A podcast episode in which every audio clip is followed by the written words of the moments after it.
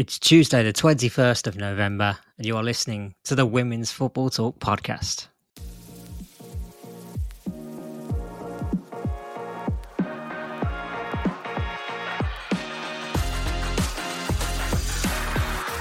Hello, welcome to the WFT podcast with me, Brad Morris, and Regan Walsh, as ever. Another weekend of WSL action has happened we've definitely got enough to talk about. I think there's enough incidents, enough drama, enough chaos, tears probably shed by one, one person. he says he didn't watch it, but I'm, I'm gonna, I'm gonna, I'm not gonna take his word for it on that one. I know I had a good weekend.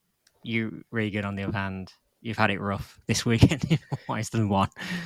Yeah, definitely. I mean, Man United losing the derby, coming down with a cold on Sunday morning it's everything's going wrong for me at this minute in time, and it's not what I wanted to be happening. No, I'd say I'd, I'd say I feel for you. It happened to me a couple of weeks ago. It's it's the reason really we didn't do the podcast last week. If you'd felt it from Friday on, it was like, oh, not it's not the risk this.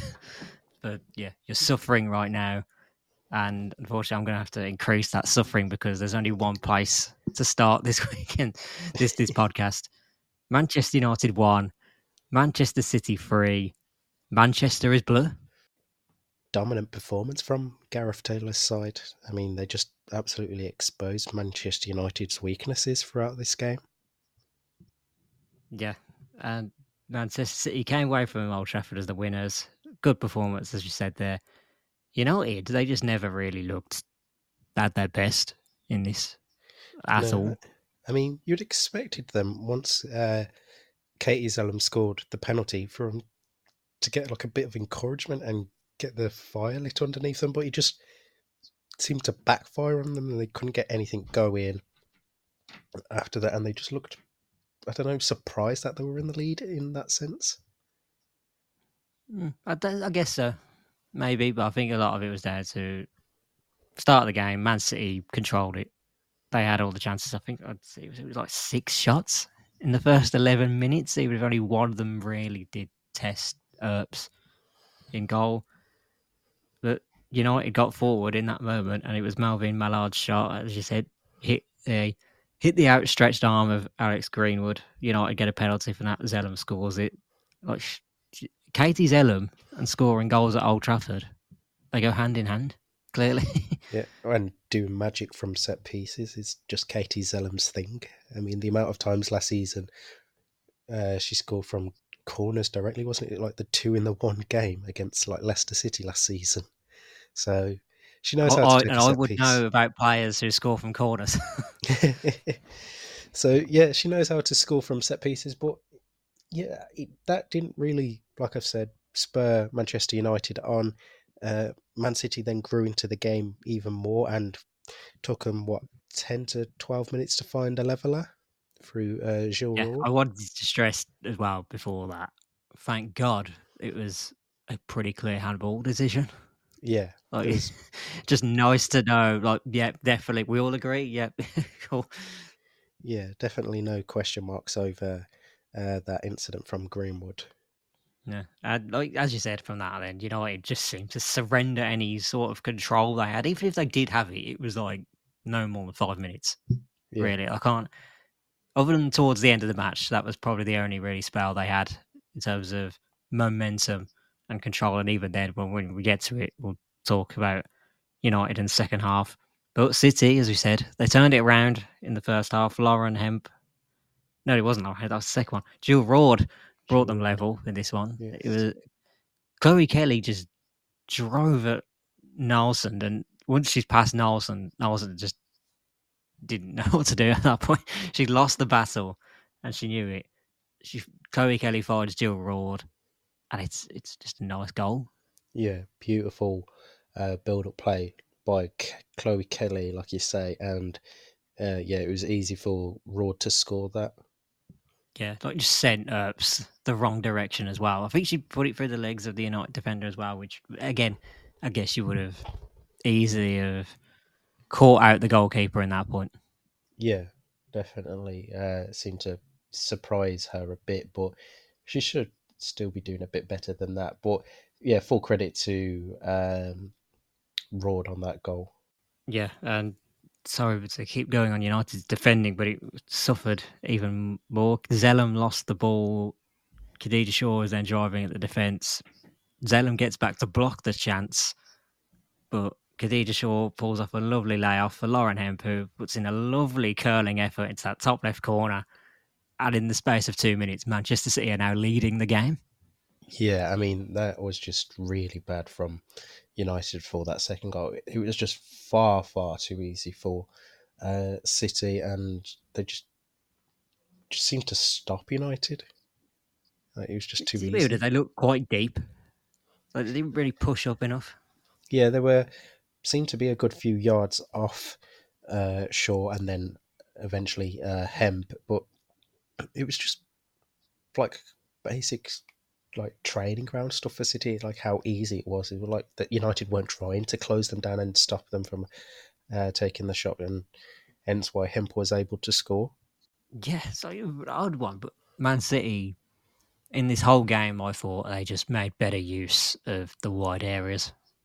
Oh yeah, they exploited United out wide throughout the whole ninety minutes. I mean, obviously in the first half, uh, Leah Galton was playing left back because Jayde Riviere wasn't fully fit to start. Um, so obviously Leah Galton was having to play there, and then the second half, uh, Riviera came on at half time for Nikita Parris, and he got a bit better, but not overly uh, better for United defensively in that sense. Uh, it was just like an off day for him in that sense. Yeah, like I'll talk more on that left side once we're through running through the, the match. But there was another moment in this first half. United got forward and they thought they had a, another goal. JC looked like in in person maybe had just stopped the ball from going out of play.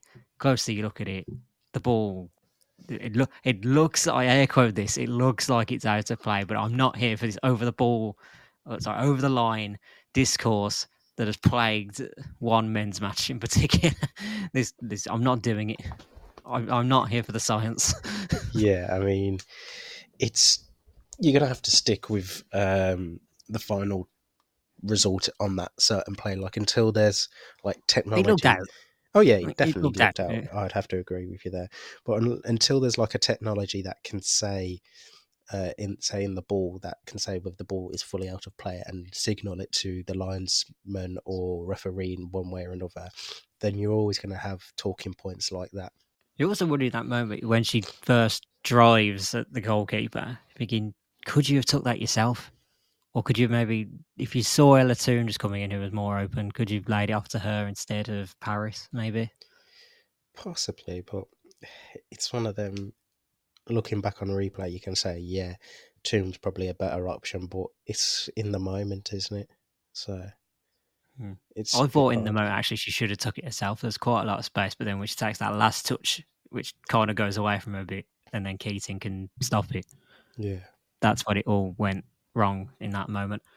But that was pretty much it. It was a dramatic first half. That, that was a great game, I think, for the most part. Second half, though, if I'm honest, I mean, it flattered to deceive a little bit when you Yeah. think about it. Neither team really had a strong showing, whether that was United being able to get anything going or like Man City just wanted to see the same, see the game out at that Yeah. point. They were very happy with uh, two goal lead for the like first couple of minutes, obviously, and then uh, Bunny Shaw gets the third, and that really sealed the game until like the last 10, 15 minutes, I think. Yeah, oh, like I don't want to pile too much on Maya Le Tissier from now, but it's in that moment. It's a poor touch, and it, you know, Shaw's going to be onto it in that moment, which she was. The back pass wasn't great. She hadn't got the ball fully under control when she hits it back, and Earps is left scrambling trying to get it, and she hits it Bunny Shaw, and it's three one. Yeah, I mean, it was just a calamitous mix up at the back from United. Just didn't do anything correctly, and yeah, cost them that third goal, and ultimately that sealed the deal for Manchester City. Made it too much for Manchester United to try and do anything to get back into the game. which is weird, but knowing what we know of Manchester United and their tenacity to come back into these matches, it just didn't happen in this game. Yeah, was it was very surprising. Like, so obviously he made uh, the one substitute at half time, bringing on Riviere, and then he brings on Lucia Garcia uh, about 10 minutes after that goal uh, to make it 3 1. And then he brings on Williams and Miyazawa. So we know what obviously Rachel Williams is able to do. We spoke about in the last podcast saying how she's uh, inevitable to pull back a goal. But not, not in this one. yeah, I mean, even though City were down to 10 players at that point with uh, Laia Aleixandri getting a second yellow card, which was so silly. Yeah, it was. The first one I thought unfortunate, but yeah. I get it. Like, there's nothing she could do in that moment. She doesn't probably know it's there. it's just yeah. your arms out, natural motion, catches in the face. Yeah, those ones get given as a yellow. The second one, I don't know if she just forgot she got booked, but then, yeah, that, that one's always going to be a yellow card. That one's more obvious. It's just like, oh, why'd you do that? Yeah, it was just so. She wasn't going anywhere. There was another player next to her. Yeah, and it was like, wasn't it round the halfway line just into the city's yeah. half as well? So it's always one of them ones. You're like, there's no need to make that foul at all because you're gonna get booked. And then with her being on a yellow card so early on in the second half as well, you're just like, you've got to be much smarter than that when you're in that situation on a booking. You know the players are going to drive Especially at you and target you. Manchester United as well, who are so good at coming back into the games. Don't give them this advantage. Yeah. But um, for as much as that advantage as a player helped United grow into the game in the last 15, 20 minutes, they weren't able to really uh, put anything too damaging uh, on Keating's net. No, I think the best chance was Garcia trying yeah. from distance, which Keating got a save out of, even though I believe it was going out of play anyway. But it still looked still still looked like their best chance, if I'm honest. And it was comfortable for City. Yeah, it really was. I mean, them last ten minutes, they made uh, the defensive subs obviously bringing on Casparij when Aleixandri got sent off. Then they brought on Steph uh, Houghton, uh, Laura Coombs, who's more of a defensive player than Chloe Kelly is, and uh, Mary Fowler came on just before stoppage time. So City were just shoring themselves up at the back to stop any potential uh, counter attack or attack from United, and it worked well for Gareth Taylor's side. Yeah, you can pretty much tell that they were they didn't have much of an outlet after that, so yeah. it was just basically let's just defend now, keep this. We've got a pretty historic win for us, and not just that, but a win that's a massive burst of confidence. Having gone to Old Trafford, seemingly being the better team for the most part. Yeah, and the fact that they were coming uh, into that game on the back of uh, two consecutive league defeats as well against Arsenal and Brighton, it was a needed win for Gareth Taylor side, just like you say, to give him that confidence uh, heading towards the rest of the season now. Yeah, because you know the second you lose three games, questions start being asked of, "Oh, is that it for your title aspirations now?" As is the fine margins. And they spoke about that in the midweek. They can't really afford to lose many more games if they do want to still be up there challenging. But of course, with how perfect the team at the top currently is, that job, for all we know, is already made near impossible. Well, I think it is impossible. I think it now everyone else is just fighting for those final Champions League spots personally because Chelsea are aren't dropping points off their seven games so far. Uh, obviously, they drew with Manchester City back on like the first or second week of the season, but other than that, they've been perfect and they look unbeatable. So I think everyone else now, excuse me, is fighting for those uh, second and third place and getting into the Champions League because I think that really is going to be a crucial battle throughout the rest of the season is who takes them last Champions League spots. Yeah, I think right now, for me, it's, it's Arsenal, Man City, and then Manchester United just lagging behind a little bit. Something seems to be missing at times. I'd seen it discussed on Sky. They were talking about the, the United need like someone who's a bit more of a robust number six, who's just going to sit in and do the defensive job in midfield it feels like that that's what they want Katie Zelem to be, and I don't think that's something she can do as much. Yeah, it's something that is definitely missing from United is that just like creativeness in the defensive mind. Um, Transitioning. And yeah, it's, it's something. I mean, it's hard to compare, obviously, women's football to men's football, but something like what Michael Carrick and Paul Scholes were able to do so well for so many years. They were defensive, like they would go for the old school options then, why don't you? It's better than going for any of the new options, I tell you. Declan Rice. No, but I meant Man United wise. That's why. Um, of course it is. and I think they just need that player to who can put in a tackle, get the ball back, play out wide to the players because you know that's something United aren't worried or um, have to be scared about is how they can attack because they've got the pace with Galton, uh, Malard, uh, Lucia Garcia. Like they've got pace when it comes to uh, obviously Nikita Parris as well. So they've got the pace on the attack. It's just that build up play to the attack. So getting it moving from the defense, moving it up quicker is something that they need to work on. And I wouldn't be surprised if come January United try and strengthen that. Who that is, it's obviously a hard question. Obviously, every, well, I mean, most play people would say the dream option in that scenario would be Lena Oberdorf at Wolfsburg, but we know that isn't happening. yeah, given United's current position, they don't have Champions League football to offer. That I think is very difficult at that point. Yeah, but she would be like the perfect player in Oh, that yeah. situation. I, I agree. Right. Uh, Some of the other options were they mentioned, but I yeah, can't think at this current moment. Uh, I think we talked a lot about the Manchester derby. There's definitely other points that I could have made. Like, actually, I'll make the one last point. Is it real? Did Manchester United just not attack the left side at all? yeah, they. I don't know why. It was just It's weird as I was looking like, during the game. Well, it's towards the end as well. Highest concentration of play was down the right, and I'm trying to think any attacks that did happen for the left side, and I couldn't recall anything. Galton was quiet. Ella Toone didn't have a, a lot to do, and Nikita Parris went off pretty much half time. half time. Yeah, Nothing happened on that left side. Yeah, yeah. It, it was a.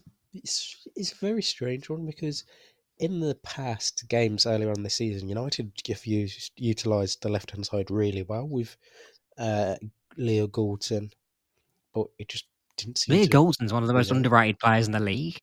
Yeah, but they just didn't. She's had a quiet season by our standards of last season. I think. Yeah, definitely. Um, I don't know what was wrong with them that game. It just nothing seemed to be going right for them in that attacking sense. Yeah, and just thinking about like defensive issues are something that are going to come up more and more about United. We've spoke about them even at the start of the season. They didn't. The, the belief was that they didn't strengthen enough in that area. Maybe they do that again in January. We'll Yeah. wait and see. But uh, sorry, you got a point, Regan.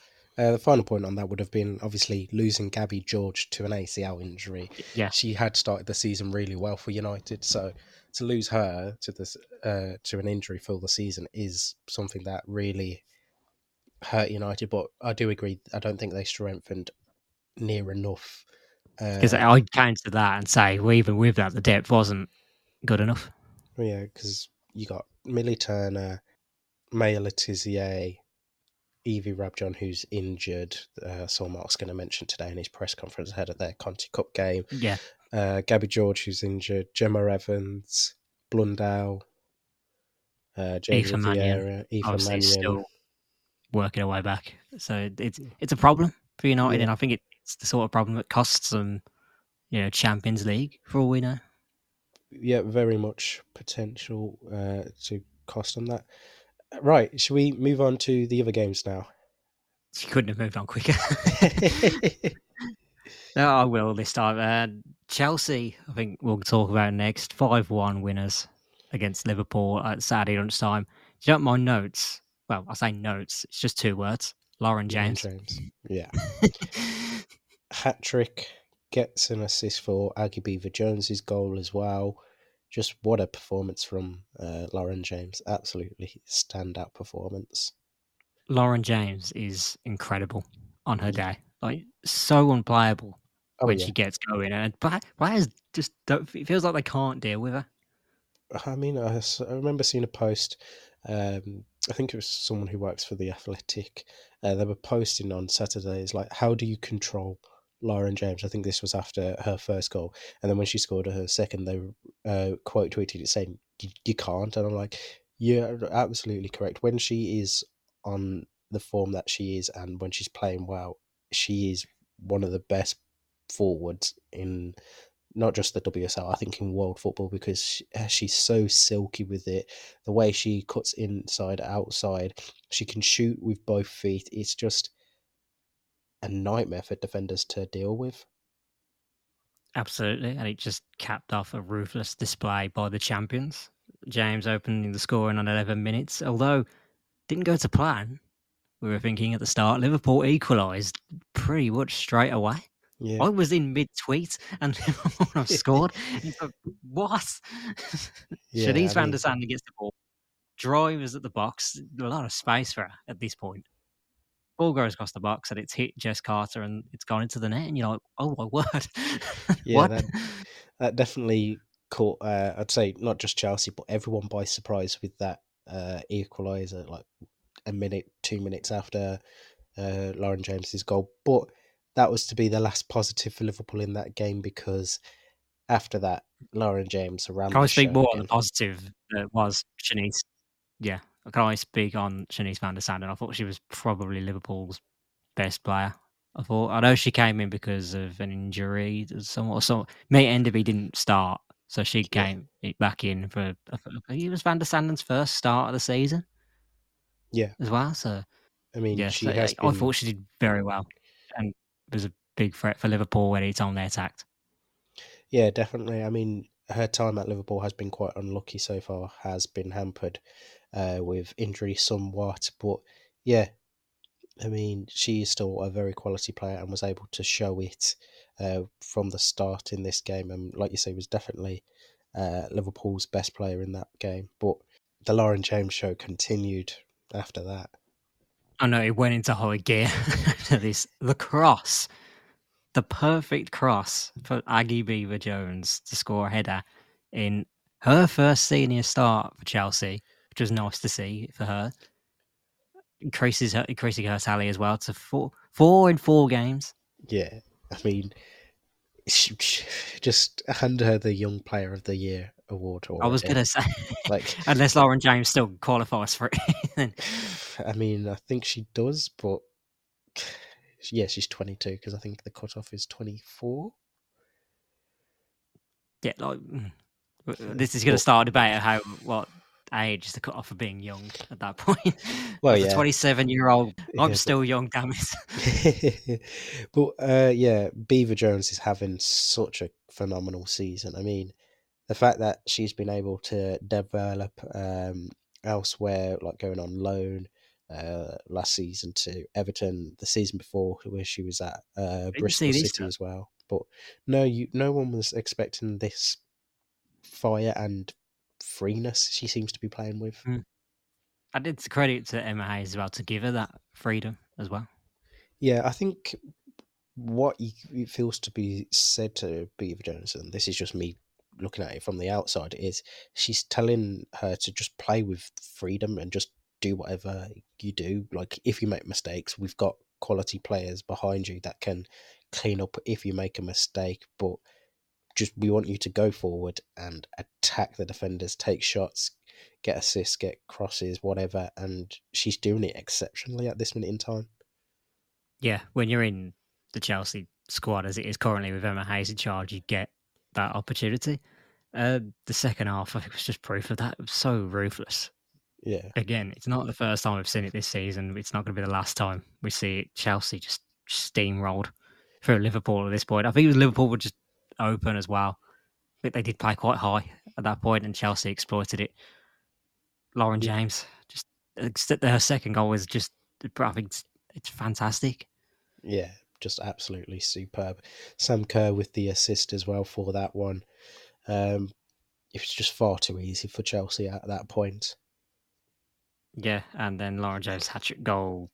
Was, was this on Rosie Canary? I think it Yeah. was, but she come on and yeah, no Rosie Canary coming on just to provide two assists. like, come on, It's, just unfair. It really it is. feels it. Feels like playing on legendary difficulty. Yeah, I mean, They've got the sub on who's going to be unreal now as well. yeah, it's just ridiculous. I mean, Sjoeke Nüsken getting what was that her fourth goal as well this season? Consider it. What did they give her the hat trick in the end? I So I think think they- it might be a third. I think they did give her the hat trick in the end. But yeah, third or fourth goal this season. She's been very good as well. And again, with what we know of Emma Hayes with new signings and them adapt, like being given time to adapt, so they don't start as much. Nurse Yeah. straight in Again, another player that could win. and Young is player- delivering. Another player at this minute in time that could win Young Player of the Year, 22 years old, doing I would say the. Young Player Awards are just going to be Chelsea players. Well, it is at this rate. I mean, Nüsken, Beever Jones, Lauren James, like, it's just too easy. Feels it. Uh, yeah, I think there's- there's not much else to, to say. Really, Chelsea just they're incredible, and right now, I, I don't see them being knocked off the top spot very easily. Granted, Well- they've only faced one of the top four, as we would air quote that at this point. So we need to see them against those teams before we can properly judge. But right now, you think if they're like this against those teams, they're, they're walking away with this title. Yeah, I can't remember who said it on Sunday, whether it was Izzy Christiansen or one of the other pundits. The only team at this point that can beat Chelsea is themselves. And that's 100% true, is if they mess up That's or they're not or if they're not on their uh, A game the whole time. That's the only way Chelsea are losing this title, I feel. Yeah, uh, I'm going to move on because uh, the team that right now is, is currently their closest challengers, Arsenal. They, I guess, comfortably beat Brighton. It felt like in the end the game wasn't a classic, if I'm if I'm being honest. Goals from Cedar Blackstenius, Caitlin Foord, Frida Leonhardsen, Maanum. Straightforward winning Crawley for Arsenal. I thought. Yeah, I mean, not really having to do much uh, in terms of that. I mean, the defending, just thinking for Blackstenius's goal was dreadful. Like she managed Yeah. to scuff her first shot and then get the second shot away so easily. Like, have you know the- that was the greatest fake out ever? but there's just like no Brighton player just seemed to. so good, she faked herself out. but no Brighton player just seemed to get nearer, and they just allowed Nah. her to shoot. like deep, incredibly deep. They might as well be stood on the goal line.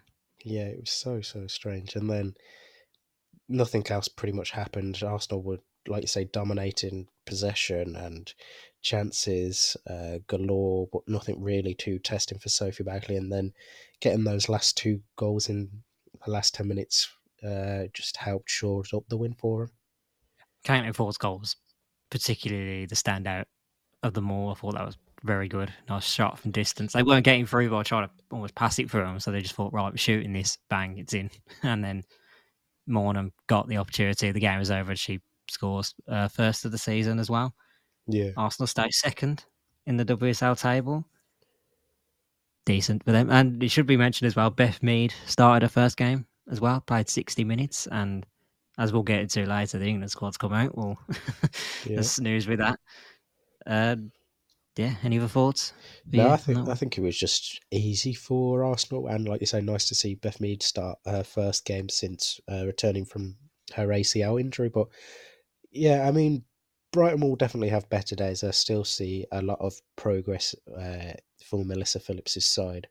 Uh, they've got a bit of an easier spell now to end uh, 2023. I've got Liverpool, Leicester, and then Aston Villa their final game of 2023. So it's a bit of an easier spell than their last like four games or so, where they've played Man City, Arsenal, Man United, and Chelsea. So it's I'm not really going to look too much into their season off those last four games, but it's the next three or four league games where you can say, okay, this is what the Brighton team really is.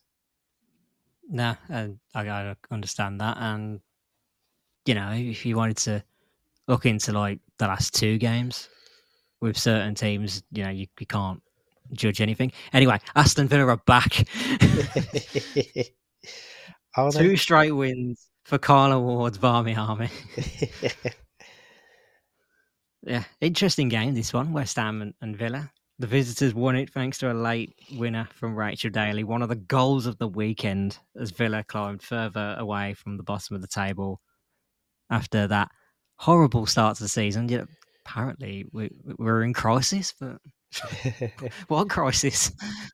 Yeah, I mean, uh, this game had a bit of everything going. Viviane Asseyi opened the scoring from the penalty spot, then a couple minutes later, Anna Patten getting her first goal of the season, and maybe her first goal for Aston Villa, actually. I don't think it's a first for Villa, for what I say. She scored one last season. Uh, did she? I wasn't too sure whether she had or not. I was. I think she has scored before. Uh, uh, and then early on in the second half, uh, Adriana Leon in Villa ahead. And then Lisa Evans, 10 minutes to go from time with a beautiful goal as well, actually. Yeah, her, they were both goal of the weekend contenders. It's between them two because they're both very similar. And I'm biased, it's Daly. yeah, uh, like Lisa Evans, so good though. Like, what was funny watching Lisa Evans' goal was actually the reaction behind the goal from the Villa fans as well, because there's just this shock of what yeah, am I going? and even funnier, I, I, saw the, to, the tweets commenting the Villa post about it. It's like, yeah, fair play. yeah, fair play. That is one of them where you just gotta take your hat off and applaud because that was such a spectacular uh, strike from Lisa Evans, man. Just like you say, one of the goals of the weekend. Absolutely superb. Yeah, uh, just to run through the other games because there's still a lot more to talk about in this podcast. A point each for Leicester and Tottenham. Two teams that have had both intriguing starts to their respective seasons. They both walk away with a point this time around. Tottenham extend their unbeaten run to six games. Yeah, I think fair result for both sides. I don't think either side particularly looked like they could go out and get the winner. So I think a point shared between them is uh, rightfully so.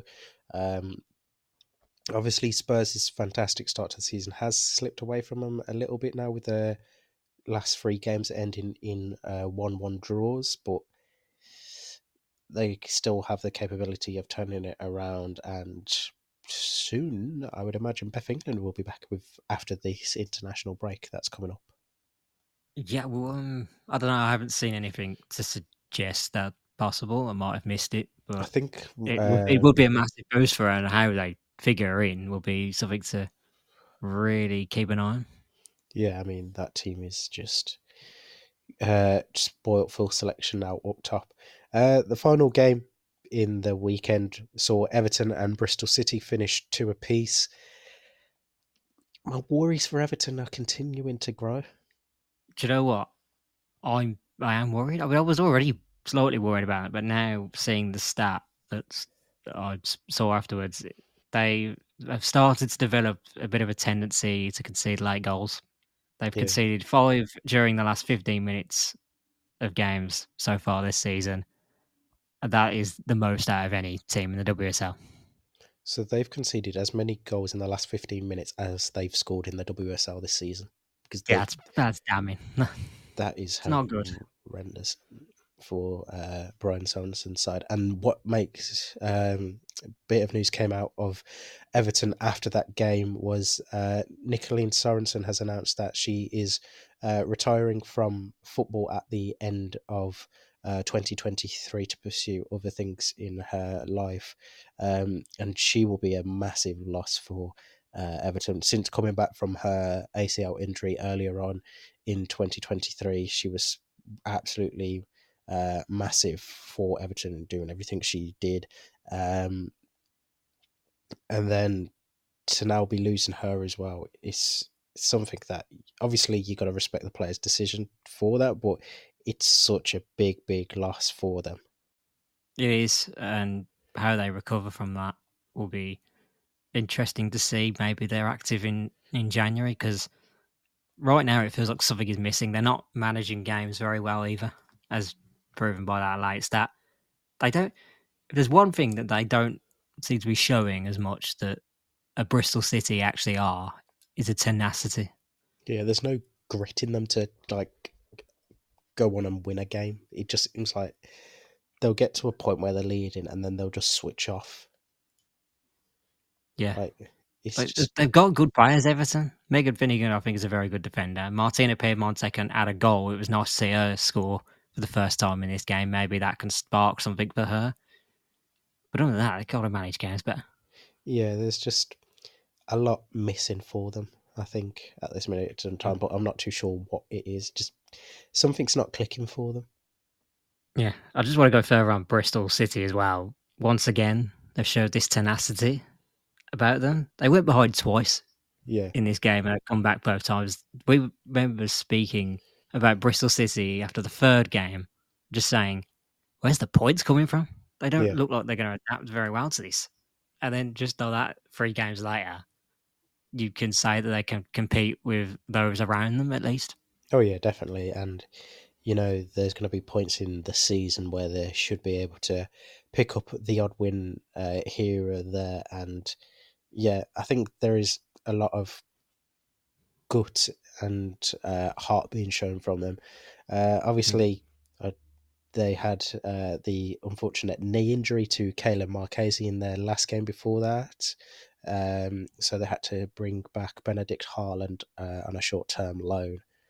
Um, so it's going to be interesting to see how that competition between Håland and Olivia Clark goes forward. But considering uh, Håland's position, um, Clark's position before that uh, on loan at Watford in the Championship, she's doing uh, quite well so far in the couple of games that she's appeared. Yeah. Uh, WSL table, it looks like this. Chelsea are obviously leading the way. Arsenal currently in second. Oh, hang on. It's clicked off on me. I've lost it. oh, no. Chelsea top, Arsenal second, Man City third, Man United fourth, Tottenham fifth, Liverpool sixth, Leicester seventh, Brighton eighth, Aston Villa ninth, Everton ten, West Ham eleven, Bristol City twelve.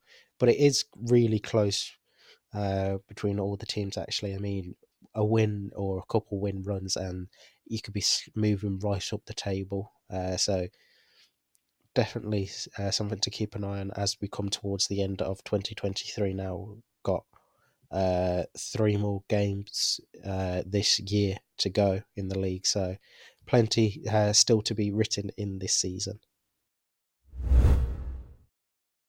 So the England squad has been revealed ahead of the final two Women's Nations League matches.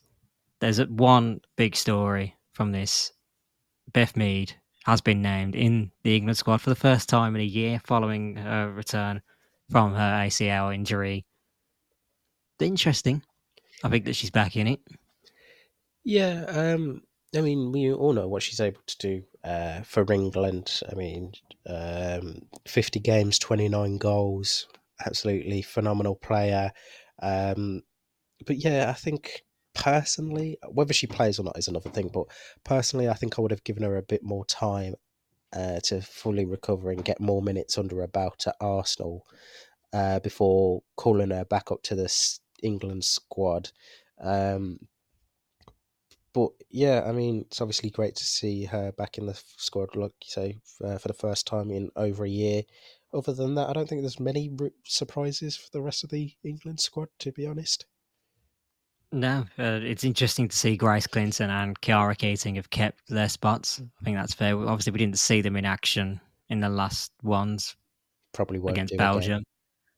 Yeah, I was going to say, considering the fixtures as they are, it's the Netherlands and Scotland, two very important games where England probably have to try and win both to secure top spot in the in the Nations League, and also in doing that, qualifying for the Olympics as well. So these are massive in Yeah. the context, really, of England and Team GB.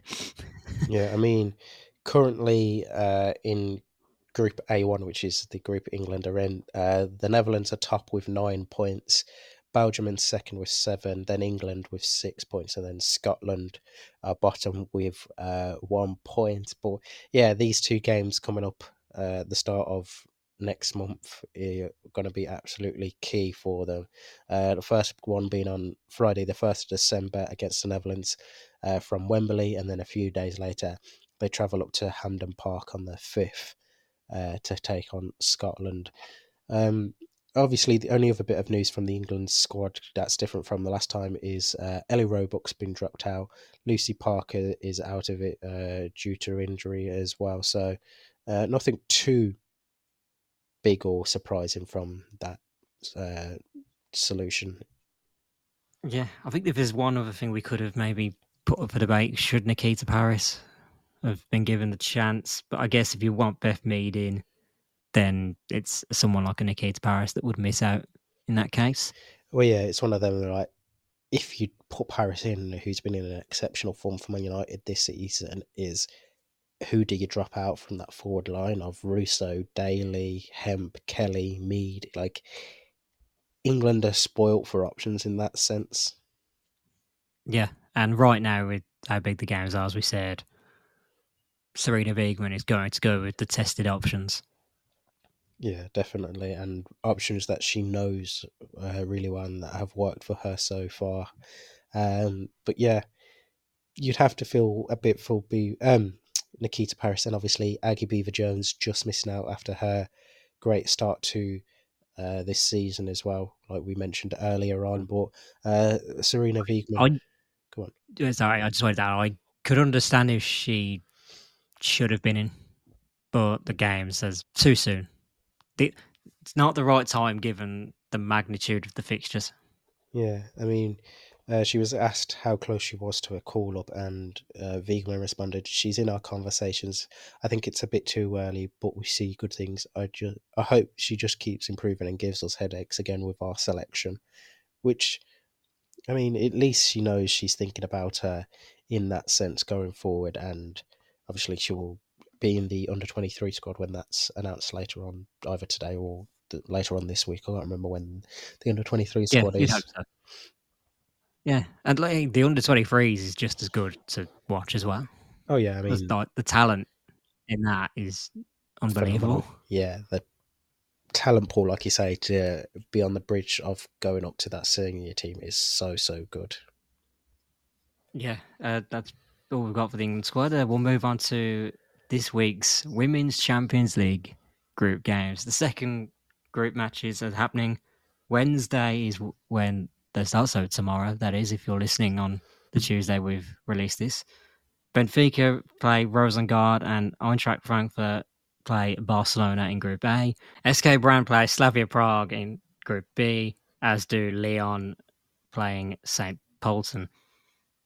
Anything stand out for those first ones? I I like the look of Eintracht Frankfurt against Barcelona. I think it'd be interesting. Frankfurt aren't a bad team, so no. you wonder if they can maybe sort of try and challenge Barcelona.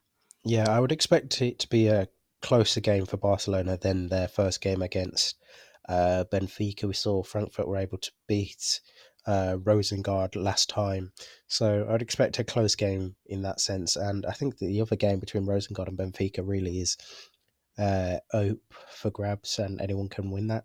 Mm, potentially, I'm very worried about Group B. After it went last time, I fear for St. Pölten. Yeah, I mean, Lyon just looked formidable in the Champions League again, uh, winning 9 0 against Slavia Prague. Last week, um, St. Pölten could be on the back end of a similar scoreline. Uh, but that other game between SK Brann and Slavia Prague, that one should be good. Big opportunity for Brann in that one, really, given they won the last one. You win this one as well, you've got a nice six point gap on the other two. Yeah. Puts Perfect in, for them in their first group stage. Yeah, would put them in uh, great stead to potentially uh, progress to the quarterfinals. Yeah, and then going on to Thursday's games, which are tasty, should I just say? group C, PSG against Bayern Munich, and Roma against Ajax, and Group D has Häcken versus Real Madrid. Chelsea also playing Paris FC. Yeah. Where do I, I start this? I am excited for Thursday's games. I mean, they are some phenomenal games we have uh, to hmm. look forward to this week. Can Paris FC do something against another London team? the scenes, if that happens, would be absolutely mental. Yeah, that'd be a bit of a shock. Intrigued about Häcken and, and Real Madrid as well, with both of them getting a point at least. Häcken currently lead the group. Yeah. Real Madrid have to come out and win that. You'd think? Yeah, I mean, um, I don't know what to expect from that one actually. Like on paper, Real Madrid obviously were able to take it to Chelsea, rightly or wrongly so. Last week, there's obviously a lot to debate with that, but um, they managed to escape with a point, and then BK Häcken managing to beat Paris FC. I don't think anyone saw that coming. So yeah, really looking forward to that game as well in Group D. They've got a few good young Swedish players in the team. We may yeah. have slightly underestimated them. Definitely, um, one of the teams that I am Which interested. I literally said in the pre my preview on on our Substack don't underestimate anyone. yeah, it's anyone's game who could uh, do well. Got to say about Group C though, PSG versus Bayern sticks out, but I actually think Roma Ajax could be a sleeper hit. Yeah, I mean Bayern PSG will take all their uh, hits and headlines because of it being such big weighty class, but Roma and Ajax is definitely going to be one to watch. I mean, Ajax currently sit in top of Group C after they beat PSG in the opening game 2 0. Roma in second after a 2 2 draw in the last minute against Bayern Munich uh, in, on the opening day. Manuela Giugliano scoring that goal in the 90th minute. So it's one where it's definitely uh, an eyes. I, I want to add this on a podcast because why, like, everyone's doing the arms out celebration right. Yeah. Why is it being coined the Bellingham? He didn't invent opening his arms out. I mean, I think it's because he plays for Real Madrid and how pricey he was. That's why they're crowning it the Bellingham. Yeah, fair play. It's an easy celebration to do, and you look look. It was just a picture of Giugliano as well that went out. Yeah. Cold, so cold. That was such a yeah. brilliant picture. yeah, I liked it, and I'm very intrigued for all, pretty much all of them. Like Champions League is going to start getting very good right now. I'm hoping there's no refereeing controversy this time, though. I mean, after last week, you can't be too sure. No, I guess not. And uh, well, that is all we have for this week's podcast. Yep. Uh, do you want to have a quick look at the weekend's games actually in the WSL before we finish? Uh, I could mention them. There is that. People obviously go and find themselves. All the games, all the all the WSL games are on a Sunday this weekend, which I prefer. I think I don't understand why they do one Saturday, but I prefer to have them all once. Manchester United have a chance to bounce back. They play Bristol City half twelve. Then there's three two o'clock kickoffs. Arsenal play West Ham. Chelsea play Leicester. Liverpool face Brighton. The half four game is Aston Villa against Everton. And then the 6.45 kickoff, Manchester City versus Tottenham. Yep, so some good games to look forward to, but uh, still plenty of days before that. And then uh, they will be the last games before this international break that we mentioned with the England squad coming up uh, at the start of December. Uh, so that's it for this week. We'll be back next week to recap the action in the WSL and any other talking points from around the world of women's football. If you want to keep up to date with any news stories, make sure you head over to our website, womensfootballtalk.substack.com. We'll have all the latest articles there, whether it be NWSL trade news or free agency as that started, or anything else, uh, Champions League previews and reviews as well, uh, be head over there to keep up to date with everything as it happens. Uh, make sure you're following us on Twitter and on Instagram at Women's Football Talk. We post daily with all the news that's going on in the world of women's football, and head over to our YouTube channel as well, Women's Football Talk, for all the latest uh, short videos over there. Okay. Did you want to sign off after that? You just left it, just left just, it up there. And you, you, just took it out of me, that's all, because it's the most I've spoken in a long time with this gold. So I just took a lot Yes. Uh, right. I'll finish it there. Right. That, that is all for this week. We'll see you next week. See you then.